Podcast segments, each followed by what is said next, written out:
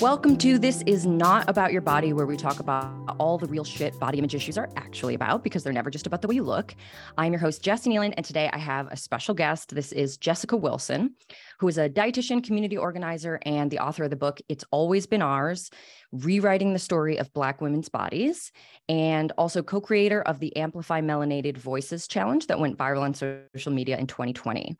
She also co hosted a podcast called My Black Body, which changed the conversation about who has eating disorders and how treatment fails so many people, and her experiences navigating the dietetics field as a Black queer dietitian really set her apart from a lot of others in the field. And also, personally, I just really love all of her work and content. And I'm really excited to have you here, Jessica. Welcome.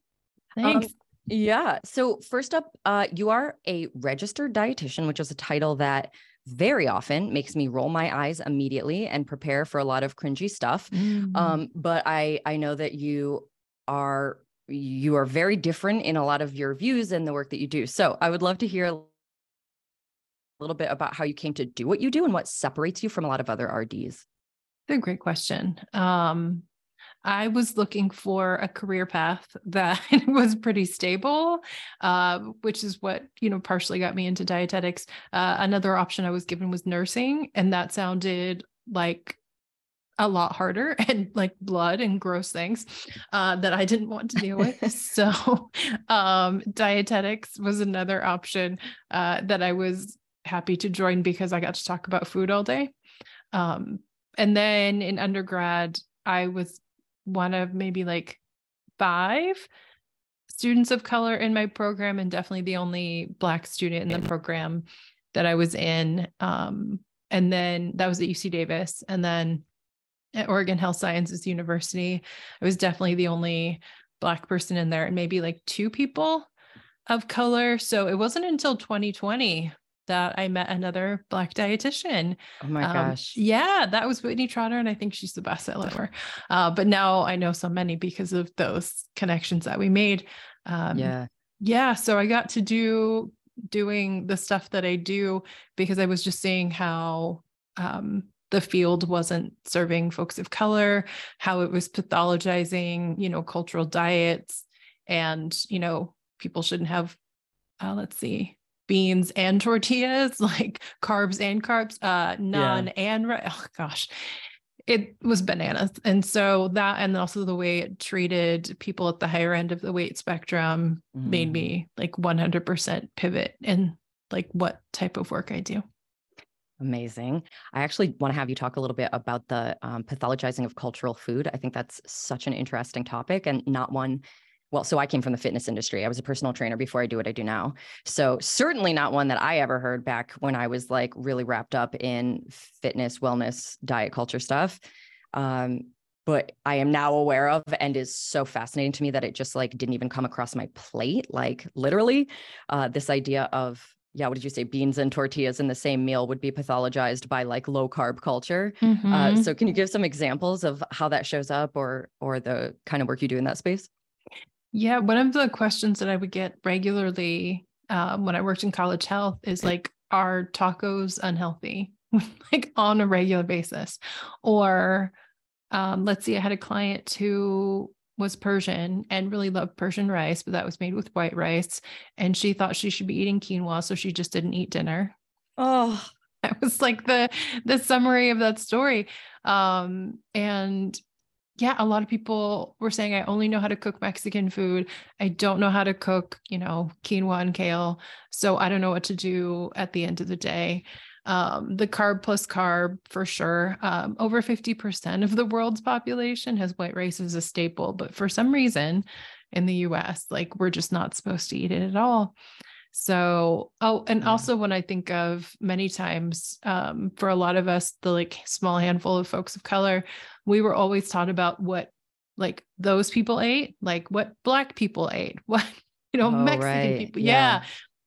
And we're like in those classes, you know, wondering what is happening here, what they ate, which is really what like I was supposed to be eating, but also not supposed to be eating.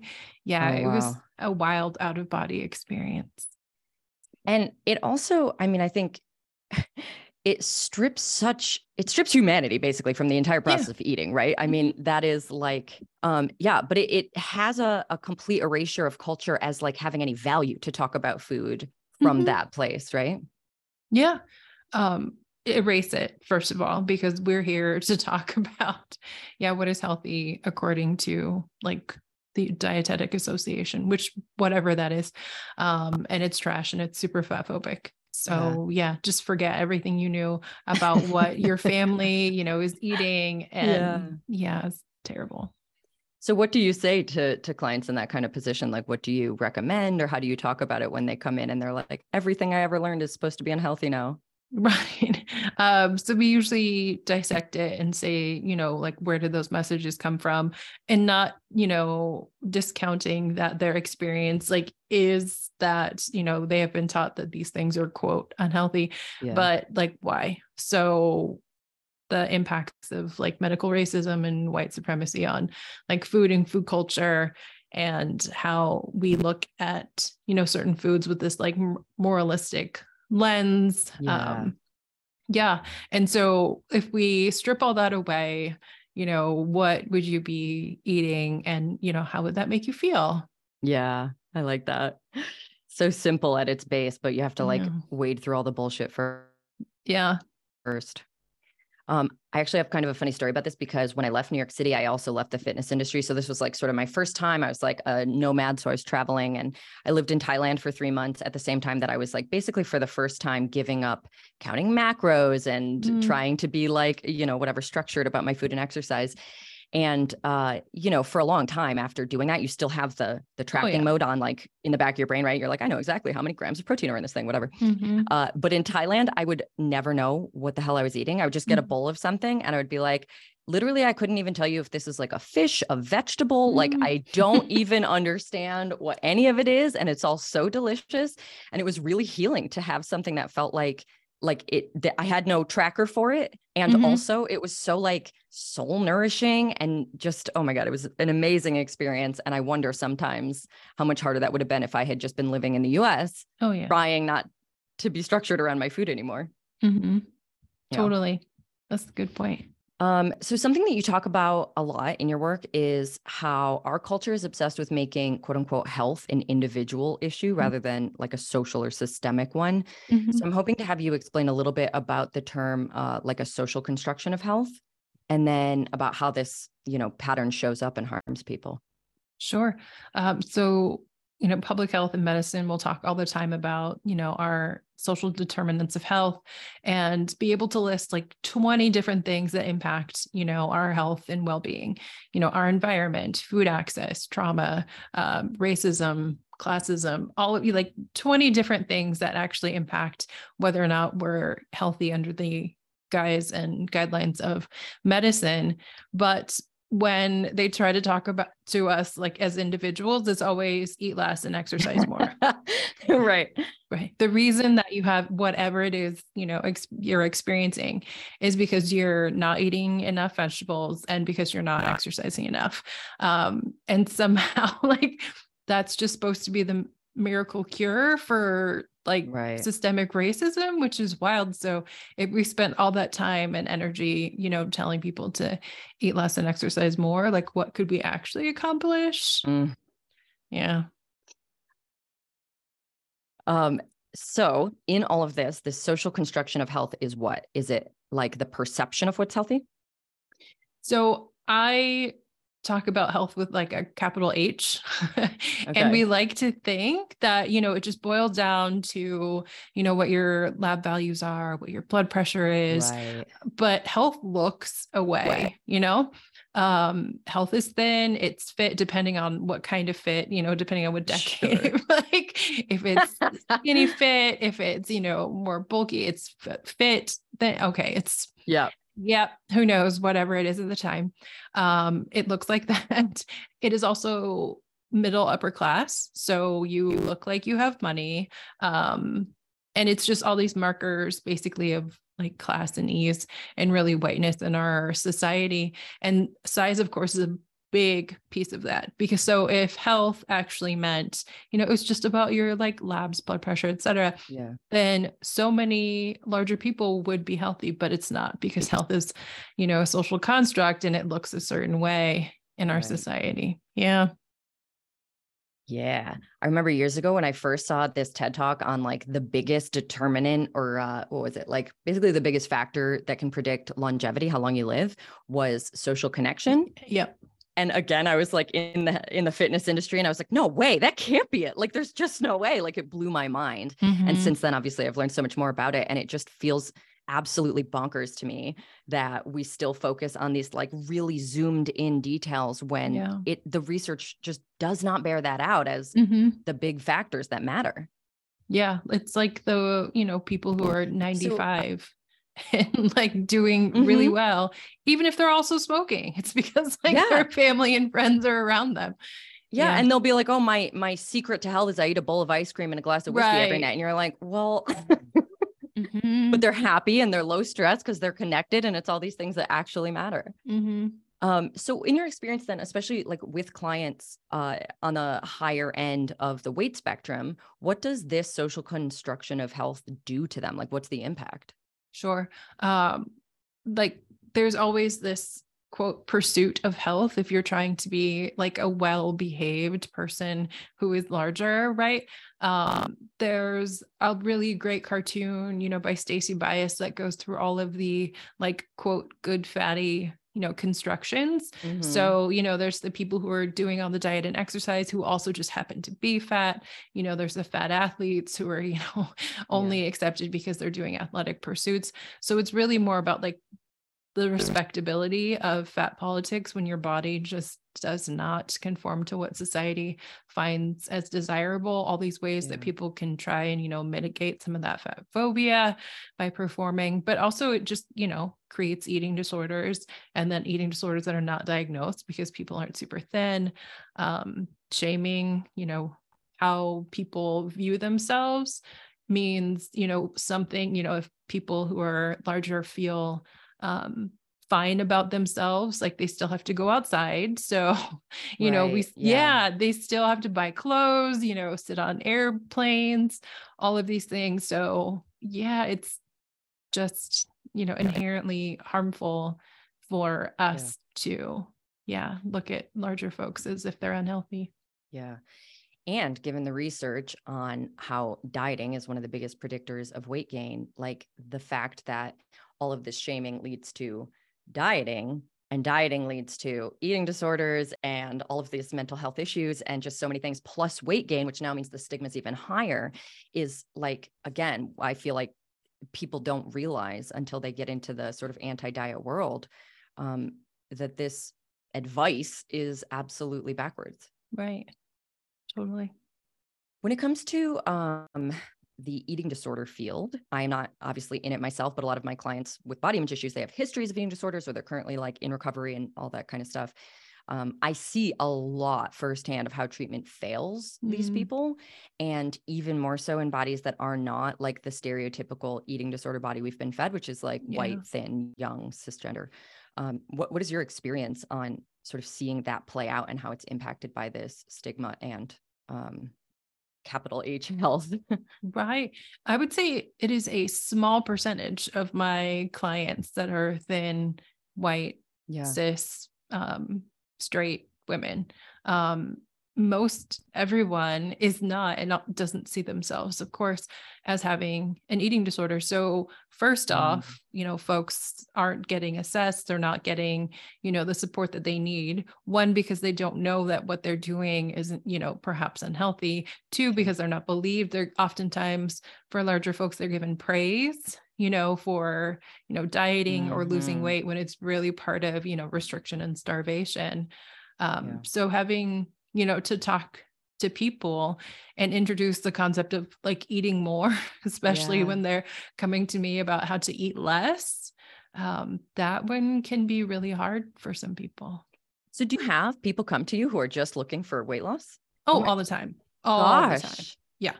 Oh, that's interesting. Because I guess because you work with eating disordered patients, I was imagining that like everyone was already kind of coming in with that understanding, but no. No. Um, wow. I might have like some magical trauma informed, you know, cure for weight loss when, you know, other people have been, uh, you know, just calories and calories out. But, you know, as a different type of dietitian, maybe I have like a different way. I'm like, oh no, oh, wow. no, no, I don't. This is, yeah, not the work that I do. so do. how do you walk a client through that process of I'd like to lose weight, can you help me to all of that is bullshit that's been fed to you through oppressive systems and also it's not healthy. Like that's a massive shift. Yeah. Um, I'll typically ask about their, you know, dieting history. As you already mentioned, there is like no diet that works. Yeah. Um, and so oftentimes people have, you know, like lost weight or and regain weight and so just talking yeah. about that and, you know, why do you think that is? Do you think that your body size is naturally perhaps larger? Um, let's talk about what it would mean. Um, yeah. And then what is your identity say if you're, you know, not able to lose weight? Other mm-hmm. folks are already, you know, chronically almost starving. And it's really hard uh, oftentimes for people who have gained like social capital from you know dieting and restricting yeah. to then say like the reason that your hair is falling out you know is because you're not eating enough food and you know watching them like weigh the benefits of you know like being well nourished and having their lab uh, results like turn to like normal after starving or you know giving up that social capital. And you know sometimes people are not you know interested in finding you know, a way to eat more and regain lost yeah. weight because it's already hard in society. Yeah. There's so much grief work in that too, the giving up of social capital to get healthy. It's literally like, do I abandon myself or do I abandon this privilege? Mm-hmm. And it mm-hmm. so painful. Yeah. It's hard. What do you see as challenges facing folks in marginalized bodies in this situation versus privileged bodies? Do you feel like they they have to face different challenges throughout that journey to get to that place? Oh, absolutely. Um, I think about it in the context of body positivity too. Um, so for we'll say like size 10 or size 12 white women um, you know, being a size eight or a size 12 is really, you know, not going to make that much of a difference when it comes to, say, like a job or finding a partner mm-hmm. and, you know, all of these things.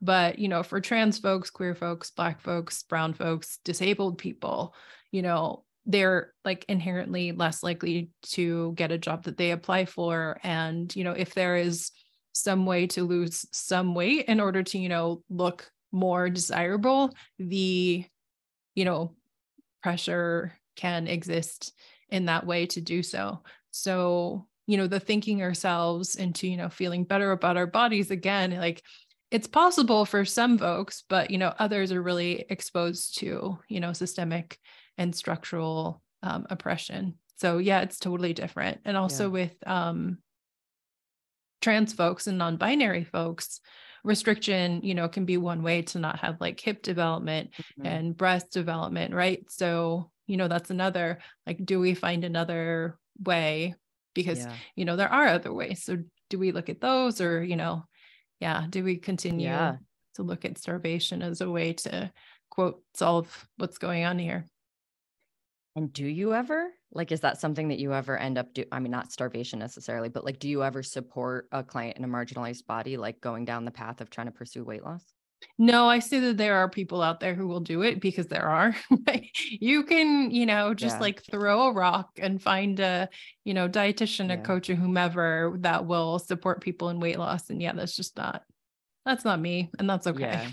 So you'll just be like find someone to yeah take you on this path because that's mm-hmm. not me that's mm-hmm. fair um, so one thing that I I feel like is different across the eating disorders is like I know that this uh, stigma and and bias shows up everywhere, but particularly around the word anorexia, just because of the the like imagery I think that we were given like in mm-hmm. the last couple of decades anyway around what that looks like, um, and that I find that people in larger bodies are the least likely to notice that they have anorexia or seek help or be believed or any of these things um, access treatment because that one in particular we we imagine has to be emaciated mm-hmm. and also because the literal uh, dsm-5 yeah. uh, tells us that in order to be diagnosed, you have to be, I forget what it is, but there's a weight component to it. What are your thoughts on that?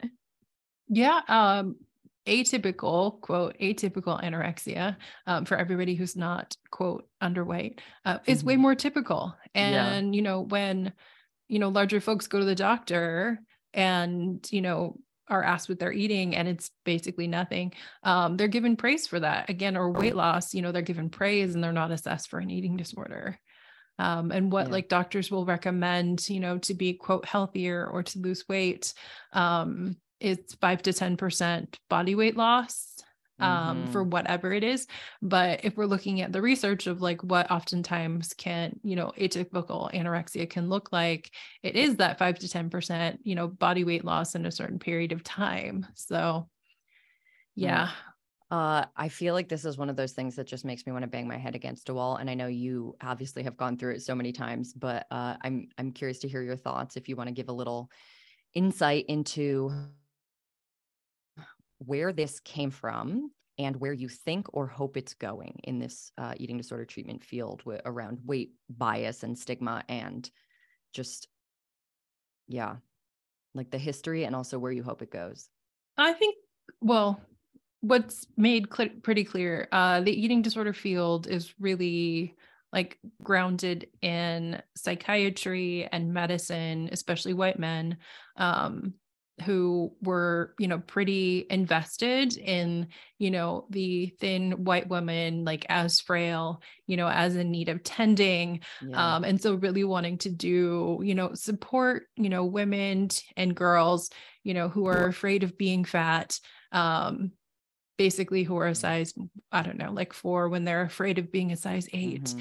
you know just really supporting them to get that way um and so, you know, when your diagnosis and when your field is so invested and people who are afraid of becoming fat, like how do you let in people who are actually fat, right? You can't and mm-hmm. really like have the same values because people who are fat are not afraid of being, you know, fat just because, you know, they are. And it's this you know, people are afraid of fat phobia. It's not necessarily being fat, right? So people can feel fine about, you know, their weight if, you know, they're at the higher end of the weight spectrum. But if people are trash, you know, like they want to lose weight oftentimes. Yeah. So, yeah, like letting people who are quote average or larger into like team anorexia just doesn't fit with like the mm-hmm. frail, like in need of tending, you know, white girl or white woman that people just really want to rally around. Yeah, absolutely. Could you define fat phobia for us here? Oh, sure. It's just, you know, so there's the structural ways and then there's anti-fatness. So there's like the individual bias, um, the ways that we've been taught to like view fat people, which is inherently like gluttonous, lazy. We assume, you know, people are just sitting around and eating, quote, unhealthy food all the time and never exercising. Yeah. Um, so because of those inherent biases, also people are not smart, we're told. Um, yeah. yeah, lacking intelligence. So those are like the individual stuff that we've been told by society.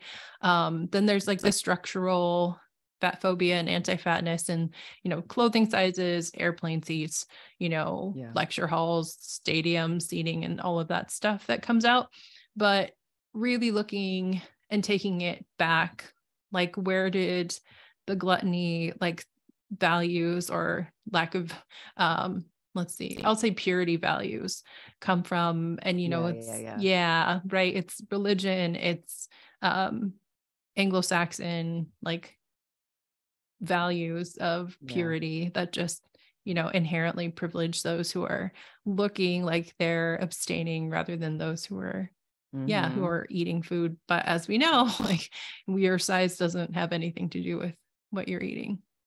Yeah. Yeah. Uh, I have heard, well, so first of all, I just want to clarify there's two different aspects to fat phobia. One, you're saying is the perception uh, just like individual person to person perceptions, often subconscious, uh, often conscious of like how we perceive a person based on their body size. The other one is systemic discrimination facing mm-hmm. people in larger body sizes. Yeah. Um, and I often hear people who choose not to use the word fat phobia because it it isn't really a fear in the classic Yeah. phobia sense. Mhm. Um, you know, similar to homophobia, I guess yeah.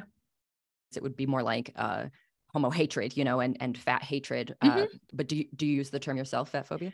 I use it because my fat friends will use it a lot and I don't Mm. want to discount their experience. Um, so there are, you know, fat folks who have said, you know, I'm going to use anti-fatness Yeah. um, rather than fat phobia because, you know, either fat phobia is, you know, thought to be ableist because it isn't an actual fear. But I've asked my Mhm. friends who were, you know, close to me and they, you know, have seen people like recoil at Yeah, their yeah, yeah. existence. Uh, so they feel it's what I will say, like some feel um, that it is fat phobia. There's research that looks at people and everything that they would give up in order to not be fat. And it's like they would rather be, you know, divorced, infertile. Yep. They would, you know, like to die earlier rather than be fat.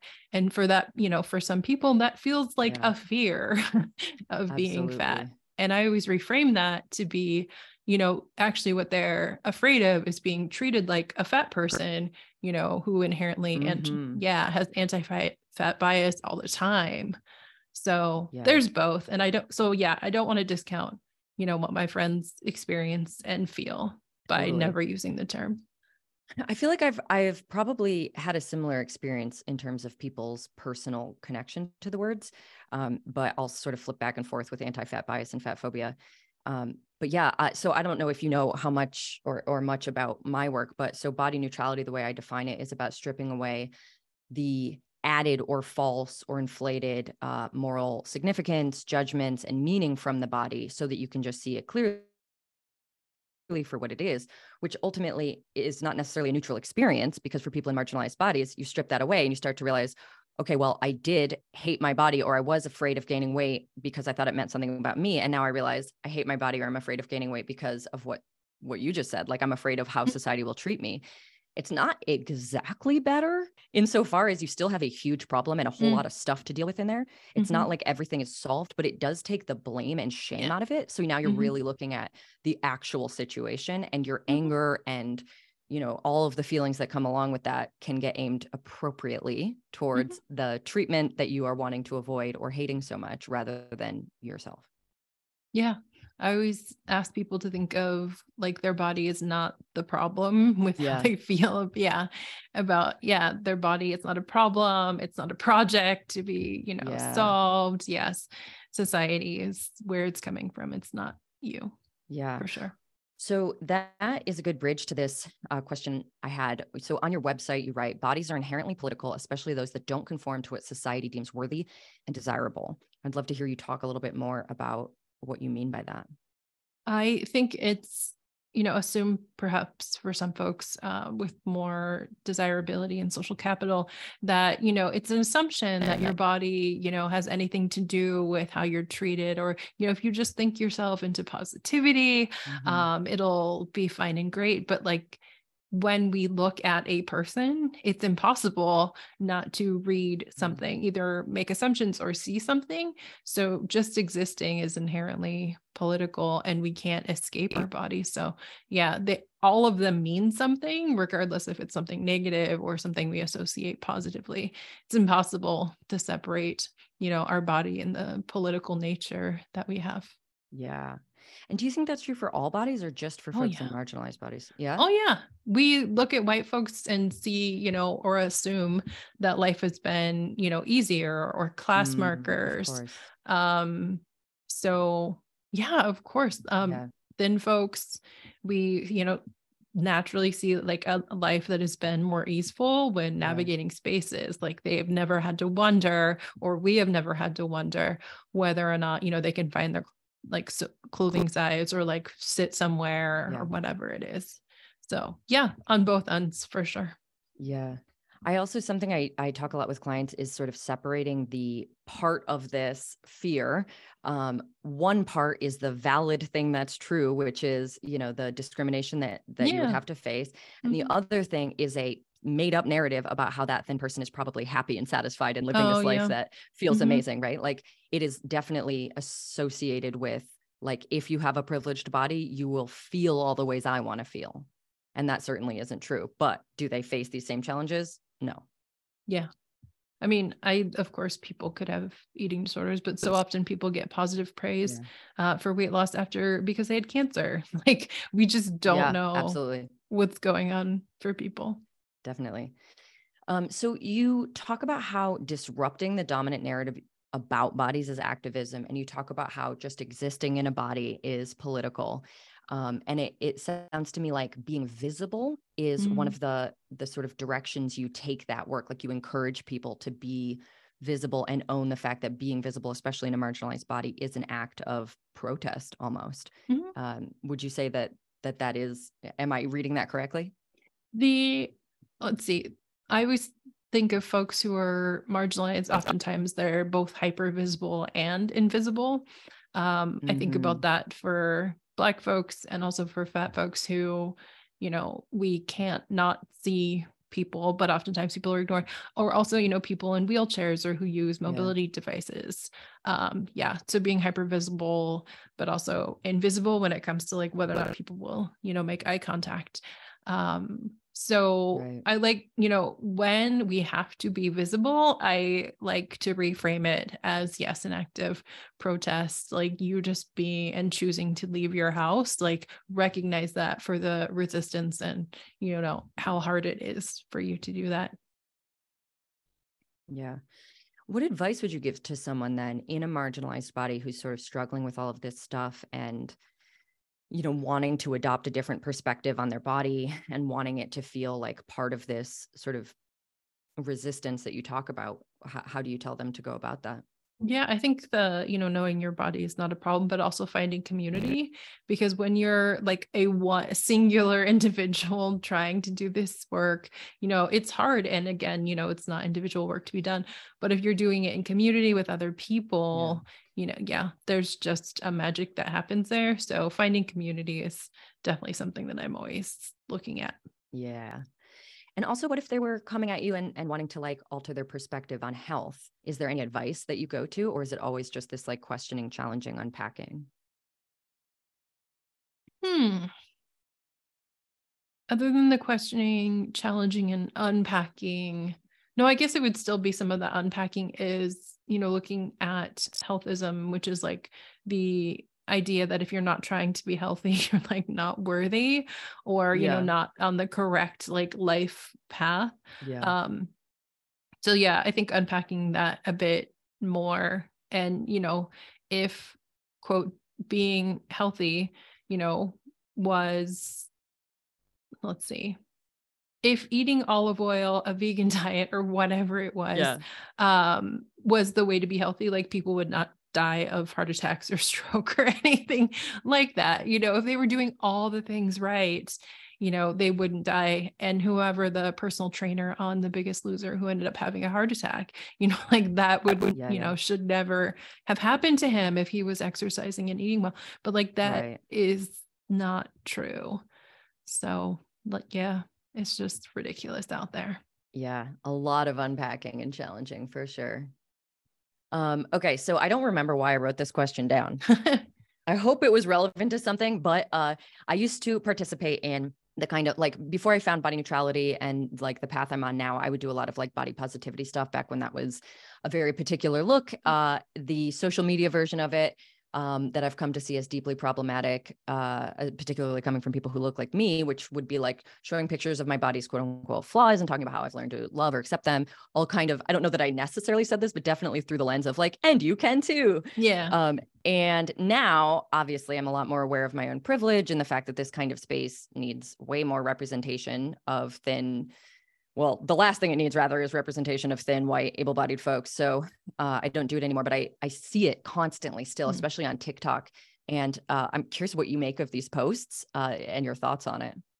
I mean, I think you said it already. The people who've also like made their entire brands, like Rachel Hollis is one of them. I didn't realize that it was only from like posting her bikini body with like some stretch marks on her belly is like how she went from like quote nobody to being a gazillionaire and having like her yeah. an own series of books. But yes, it's ridiculous, but also shows just, you know, how body positivity went from like fat activism mm-hmm. to something, you know, that really again helps those who are closest already to having privilege. Um, I yeah just tell people to unfollow or on TikTok. like, yeah, yeah. push the button, say I'm not interested in this content. Uh, because yeah, people are, you know, using the ideas of marginalized folks to increase their social capital for sure. Yeah. And and I would say that the social construction of capital H health you were talking about before, it like I feel like it plays into maybe not exactly around health, but it plays into that same idea of uh like making it the like really reinforcing the connection between bodies that look a certain way and happiness and mm-hmm. health and mm-hmm. all that stuff as well even if it's unintentional it's still there and i unfollow or on tiktok i just i'm recently on tiktok so i'm still exploring it but i do the thing where i mark it as uninterested or whatever constantly yeah. and it's still flooding my feed it drives me nuts I find that with uh, dietitian content yeah. as well, because I have a you know a few friends who are dietitians and I follow them, but then it yeah it just wants to show me every dietitian out there, and I'm like, no, I don't want this content at all. Weird weight loss stuff, yeah, very yeah. relatable. Um, so I know you do consultation work around centering the most marginalized uh, folks and I'm curious to hear more about that um, for myself as well as for other like personal trainers, nutritionists, therapists, coaches, whoever who are listening. Uh, what does that mean? What does that look like? So I have hour long appointments, and typically people, uh, you know, will bring a couple, I will, you know, cases or clients or consultation questions um, and then we'll talk through them and again it's a lot of unpacking you know mm-hmm. i always say I don't have the you know answers because that's impossible but how can people think through you know their work with somebody in order to more mm-hmm. affirm you know their you know that person and their reality so it's not just like trying to brush things under the rug and oftentimes people will gaslight people's experience by telling them no no no you know people love you just the way you are whatever it is yeah, so yeah. yeah and then what other resources can they you know provide to that person type of stuff so usually it is like consultation questions or like also personal development like mm. jessica i mm. heard you using like the word fat you know on this podcast right. i you know need to unpack a lot of my internalized fat phobia or anti-fatness and then yeah just walk Got through it. that as well oh that's super interesting um, i i also know that you're you're really passionate about adopting fat activism and anti-racism as core values and encouraging people to seek out uh, fat positive or uh, like dietitians of color. Yeah. Um, so, in your experience, why would you say that is so important for people and what changes when they do? So, if I am asking people to like find a therapist or, you know, I left UC Davis and people are going to ask, you know, find other dietitians. Uh, when people are able to, you know, say fatness without flinching, you know, it gives you an idea of their body politic already. Um, and, you know, mm. whether it doesn't say whether or not somebody's anti fat or not, but at least they're able to have conversations and they've thought through things. And the same with the connection of racism, white supremacy, and capitalism. Like these are questions that I want, you know, people to be able to you know assess in their providers and their trainers and their coaches because without you know those uh, understandings like their reality won't really be validated or also people won't be stretched to grow. So even if it's you know for folks who are thin and white like there's still like societal context. So you know it's not just for marginalized people being seen. It's for all of us you know really doing this work together Absolutely. Um, okay, so you have a new book coming out. How cool is that? Yeah. I have a book coming out in June, so I'm like oh. very excited about uh all of this and seeing the new wave of books that are coming out this mm-hmm. year is making mm-hmm. me very happy. Mm-hmm. Um, do you want to talk a little bit about what it's about? Sure. Um, in the first let's see. Well, actually, there's the intro where I, you know, bring in more client stories and also really discuss like that I can't do a lot of quote evidence based, um, you know, research because marginalized people are just not in research. So, mm. you know, everything in this book mm, yeah, is going to be, you know, my experience, my clients' experience, my friends, um, yeah. inherently. and then, you know, the first like actual section is like the actual problems that we're facing, particularly as Black women uh, who are really centered in the book. Um, you know, it's like the resilience that we're supposed to have, the restriction, you know, making ourselves smaller, mm. respectability, you know, amongst ourselves, but how all these things are really, you know, trying to keep us safe yeah. in, you know, the US. And then it's like the supposed solutions which are body positivity which of course doesn't cure anything um, health you know just being yeah. healthy will make us better um, intuitive eating which i can you know talk for a while about yeah. and then wellness you know is supposed to be this panacea of mm-hmm. but like none of it is actually addressing any of the any of the issues and then the third section just talks about joy and you know coming back to ourselves sure. and seeing that um, and then centering that versus you know all the other stuff that folks attribute to um, black women like our ability to like labor and work and overwork ourselves. So how can we mm-hmm. center joy? And so it's a very conversational book because you know folks have read fearing the black body which i highly recommend um, it's 400 pages and 400 years of um, you know really hard things and i really wanted this to be a book that people were able to get to the mm. and you know i pick up nonfiction all the time you know i'll start it or i'll skip around but yeah so this book yeah. is fun um, i really want people to yeah enjoy it and be able to finish it I love that. For anybody listening, Sabrina Strings is the author of Fearing the Black Body. It is a great book. It is a long book. Uh, it is an in depth look at the history of racism and fat phobia intersecting. I think it's really important. And I also fully recognize that if you're in the mood for like a chill uh, liberation book, it is it is not chill. Um, I love that you're doing it conversationally. I also think this idea of you, you said that Black women's ability to weaponize joy and build community is so healing. Mm-hmm. first of all, just the phrase weaponized joy makes me very happy. I think that's incredible. And second of all, the idea that that joy can be a part of this like movement towards liberation both individually and socially is so powerful. It was you know, I was not the first person to say that actually. Sure, yeah. I talked about um you know joy as resistance as rebellion and you know my friend shana who happens to be on the cover of the book um, said that i really talk about it more as like a weapon in a society that is you know constantly trying to strip us you know of joy of our humanity and how you know in mm. community mm. we're able to come together and you know weaponize yeah. joy for our you know sanity community and ourselves yeah I freaking love that. I love that it's such a beautiful sentiment. It's so true. It's so powerful. And it's also just not how people generally think about liberation. Like we think yeah. about it as being this, and it is obviously super dark, super heavy, you mm-hmm. know, like a slog to a, a finish line that's never going to come. But this is so, this is just so powerful of a thought that especially seeing marginalized folks centering joy, that in and of itself flips the whole script. Yeah. And and they deserve it, right? Mm-hmm. Like it's also just their birthright. So the fact that it gets to be both this sort of coming home and and resistance against the culture is so amazing. Yeah. Yeah. Any, anything else you want to share about the book or any anything else coming to mind that we haven't talked about or I haven't asked about yet?